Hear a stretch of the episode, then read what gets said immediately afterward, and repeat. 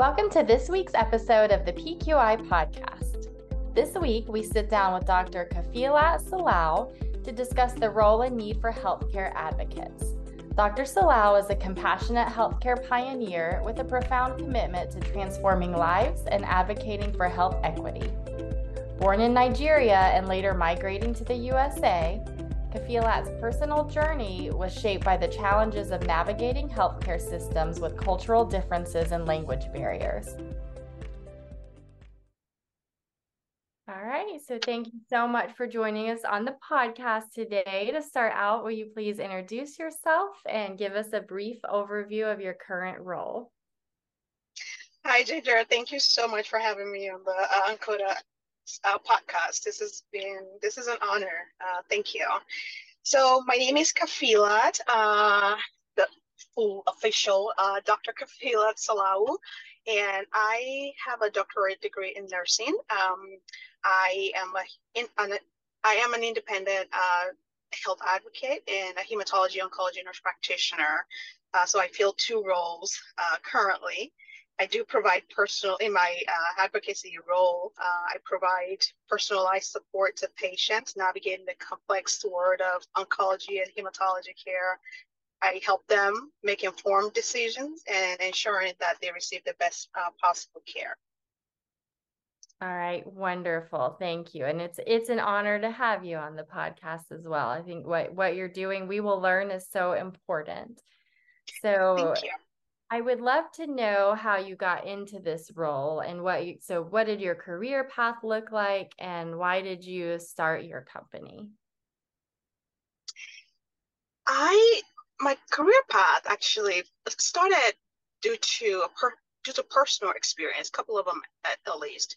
Uh, my younger brother, who has now passed on, God rest his soul, um, he had a lot of complex medical issues that we couldn't get um, diagnosis for. I watched my parents uh, suffer through that, uh, having fragmented care, not providers not communicating with them properly. Um, kind of the, that stress uh, ignited my passion for to become to become a nurse uh, years ago, and then my another loved one um, received a diagnosis of cancer um, over a decade ago. So I transitioned from a bedside nurse uh, on a med- medical surgical floor to being an oncology uh, nurse. Okay. So I, I went from that, I uh, became a nurse practitioner to see if I could help uh, make a more impact as a nurse practitioner, more so than I was doing as a nurse at that point. Uh, and my journey, it's been an amazing um, journey being a nurse practitioner. However, the main reason why I became I, I, became a clinician in the first place was still the problem was still there. Fragmented care, poor communication between patients and their providers, uh, and that's part of the reason why I founded Fides Health Advocates, where I um, serve as a liaison between patients who have chronic illness. Cancer is a big part of my um, what I do. Uh, so I serve as a liaison between patients and their healthcare providers, making sure that they're communicating effectively, prevent medical errors, um, things stuff like that. Okay, great. So with that leads me into my next question. Um, what I know you kind of mentioned some some of the duties and what you do, but what exactly is a health advocate? And why is that role so important especially i know in the oncology and hematology setting? And and i think all of us know um, just from like you said personal experience i so and thank you for that question. Uh, a health advocate is someone who supports patients uh, or their caregivers in understanding their healthcare options. Uh, part of other things that I do is uh, coordinating care, uh, advocating for their best interests. So my clients are my um, they're my priority. I my allegiance is solely to them. Um, as you know, in the world of oncology, hematology, the complexity of treatments, emotional challenges, and the need for informed decision making it cannot be overemphasized. Yes for sure. So then, along with that, um, I would like to know more. And I know you gave us a brief overview, but about FIDES Health Advocates. So, what are what services do you provide? So part of the things that I uh, do, uh, in addition to the care coordination and providing support, I don't only provide support for the patients, uh, I also support their caregivers or whoever is part of their care team. So emotional support, psychological support, uh, I link them to resources. And then for patients who are, eh, regardless of where they are in their cancer journey, whether it's before, during treatment, or even after treatment, one of the things that I've noticed is that patients after their cancer treatment, they a lot of my clients that describe it as being dropped like a hot potato unfortunately, which means that they finish up treatment and it's like, okay, follow up in six months after going from, you know, week to week, a follow up every two weeks kind of thing for several months there. So they're kind of in the cloud. They're not sure what to do, how to kind of go from there. They don't have enough information to care for themselves or for, from a caregiver standpoint to care for their um, for their loved ones. So um, and I, I also uh, offer palliative care resource. Um, so I link my clients to, you know, palliative care or hospice, making sure that they they select the best one for them uh, that matches their goal uh, and what they're trying to accomplish.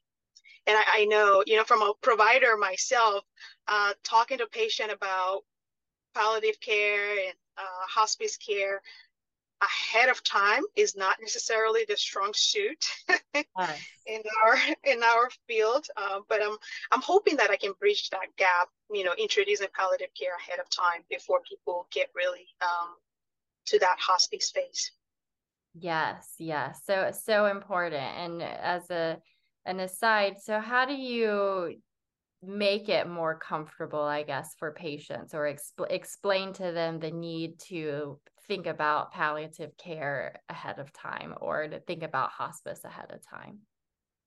So when I first meet my clients, depending on what's going on with them at that point, like if it's something that if they have a diagnosis or treatment plan for a curative with a curative intent, then there's that. But if it's more in the if they're in the metastatic setting, I try to figure out what their goals are. Um, what's more important to them is it quality or is it quantity of mm-hmm. life?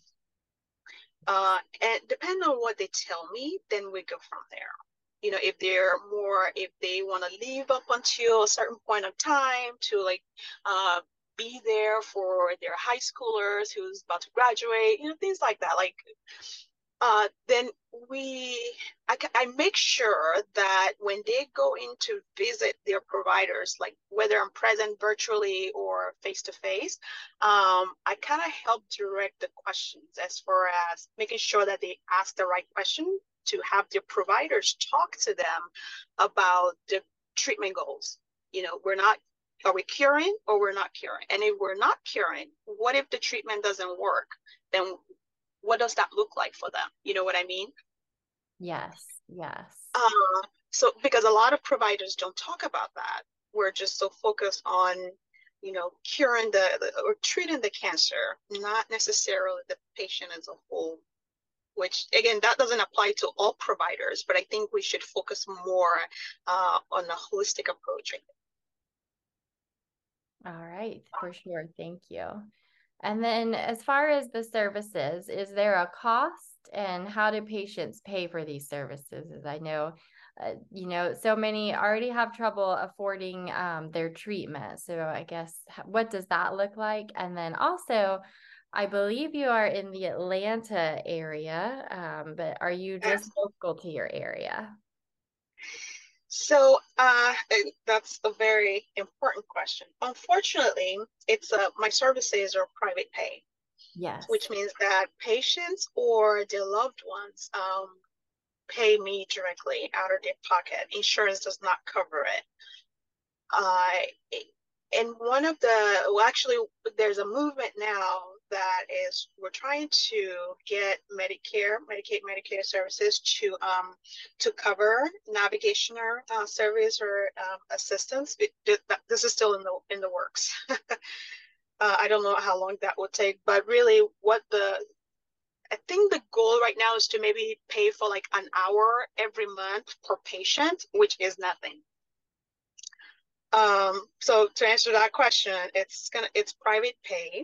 Um, and as far as if locally, initially I started locally, just with uh, with patients. I took I took clients only in the Atlanta area, uh, but now um, I take clients virtually uh, all over the United States, and I do have a few patients who are uh, international as well, so from other countries. Okay, wonderful. I definitely hope that that goes through with Medicare. Um, that it's your services are so important, and we definitely, I think, should be assigning patients an advocate and covering those services yes. for sure. Well, it's a it's well worth the money spent and a huge value for patients and their caregivers, and I, I think for the system in general too. Um, mm-hmm. Thank you. You're, you're making that easier for them to understand hospice or palliative care, than they may be saving from unnecessary treatment at some point in time as well. Absolutely. Absolutely. And what does a typical workday look like for you? Ooh, that's a there may be no typical day. There's no typical day. But um, you know, averagely though, uh, a typical work day for me involves communicating with patients and their healthcare team, uh, researching treatment options, and making sure that they understand what the what their healthcare or their oncology team has recommended, uh, what that looks like for them. Uh, it, making sure that they understand the side effects um, and really how that's going to affect them uh, not just at home, but at work? Are they going to be able to work? You know, for example, patients who are on FOLFOX, right? And if they're if that person is a, a trainer or somebody whose job requires them to stand or walk a lot, what if they develop neuropathy? How's that going to affect them, um, you know, continue to work? So things like that. Uh, I also attend uh, medical appointments if my clients want me to, so either virtually or in person. I provide emotional support to patients and their family members as well.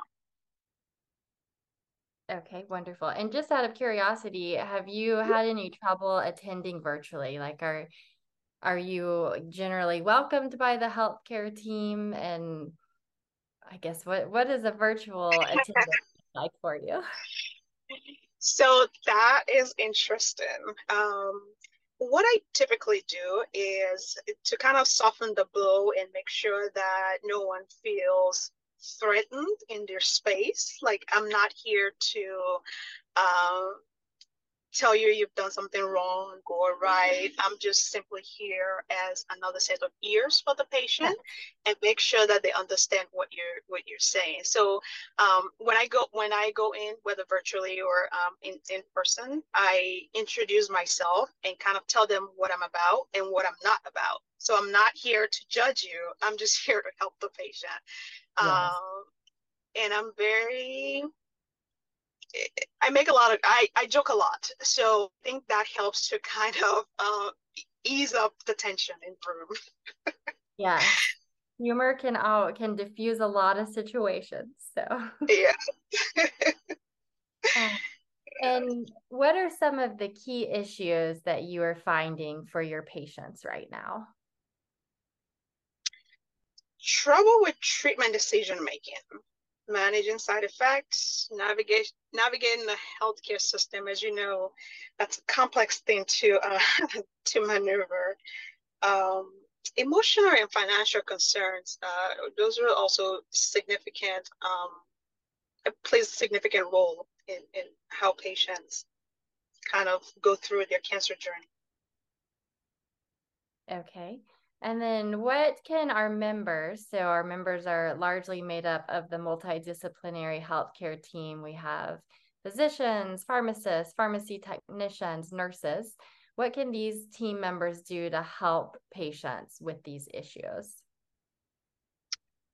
I think by assisting um, patient kind of foster open communication, sharing valuable information at the right time in the right space. Uh, collaborating to provide comprehensive care. So again, going back to that holistic approach, right?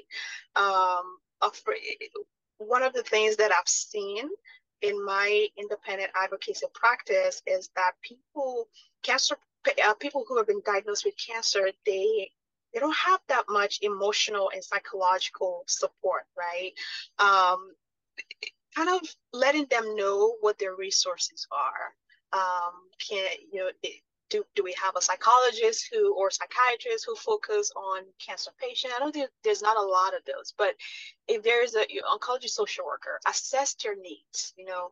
And i think together involving an advocate that will make a significant impact in how um, in how uh, positive or uh, negative people their cancer journey is Okay, very good. Thank you. And what inequalities do you currently see in our oncology hematology space? And are there actionable steps that you think we can take to reduce these and make care more accessible for all?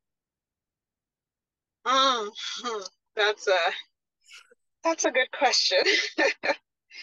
so I think one of the issue is getting access to like cutting edge treatments or even like uh, clinical trials, um, financial resources, and having access to um,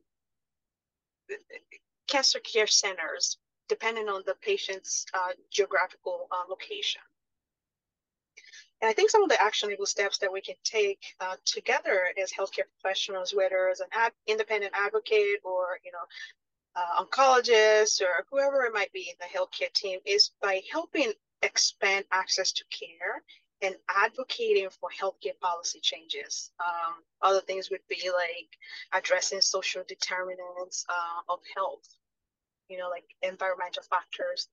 Um, so yes, I think you you know it's going to take a lot of people to to solve the world's problems but you definitely have brought forward some good points. Absolutely. and then how can we find out more information about your services or direct patients to you? And i guess do you have a team of people or is it mainly you right now? It's mainly me uh, as far as um, employee uh, goes. However, I do work with subcontractors who are like other advocates too. Uh, so I um, I network with other advocates and see what their strong uh, suits are. So if there's a if there's an advocate that works in the rare disease um, setting or they focus more on um, say lung cancer uh, and i'm overwhelmed then i give them the case but i still oversee uh, everything that they do. And you can find out more uh, information about services i provide at Fides health advocates uh, on my web uh, www.fides health advocates with an s dot com I'm also on social media. I'd be happy to uh, connect, network on LinkedIn as well. Um, Dr. Kafilat Salawu DNP. Yeah. Awesome. And we um, can link to your website in our show notes so everyone can find it there. And Thank just you. as you were talking about networking with others, it made me think how could, if someone was interested in, you know, getting on the path to become a health advocate or mm-hmm. um, maybe maybe even it's just something you know on on the side. Maybe you work you work three days at the pharmacy and you think i, I would love to do this as a service for patients um, yeah. with one more day of do you have tips or any any direction for people who might be interested in pursuing that path Absolutely. I actually have a, a few friends or colleagues uh, who are pharmacists and also uh, independent health advocates. So that is definitely doable. Um, one of the things that I would say is evaluate why you're doing it. Um, are you doing it because you just want flexibility, or do you truly want to help patient? And if the answer, and you, if you have the right answer, uh, then I think this is something that would be um, would be rewarding. One another, like I know you asked me for one tip, but here's another one. you can give multiple. That's great. Thank you. Another one is, are you do you have um, an area where you are stronger, like you have more strength? For example, do you want to help them manage your medication? Uh, or do you just want to provide advocacy like navigational services for um, cancer patients in general? Maybe not even narrow it down to lung cancer.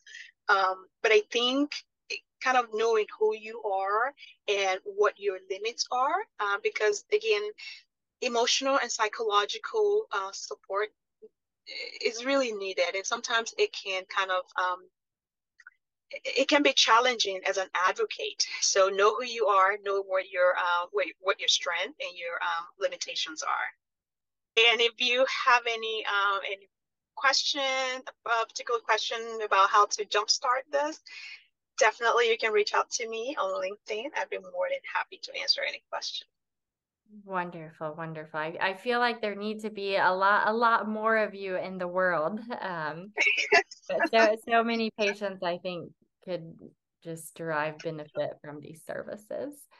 Absolutely. we ask all of our podcast guests one final fun question. And this season, our question is if you could give your 18 year old self one piece of advice, what would that be? Hmm. Don't be afraid to be different. Oh, I love that. Yeah. Don't be afraid to be different. Uh, it doesn't matter what anybody else is doing around you. Um, identify some of the the barriers that you can break and just keep pushing. You're gonna get there and you're gonna be awesome at it. oh, I love it. I love it. Great, great advice for your 18 year old self and i think great advice for the rest of us listening too thank um, you. well thank you so much kafilat for joining us on the podcast today. It has been a pleasure and thank you for all that you're doing for patients.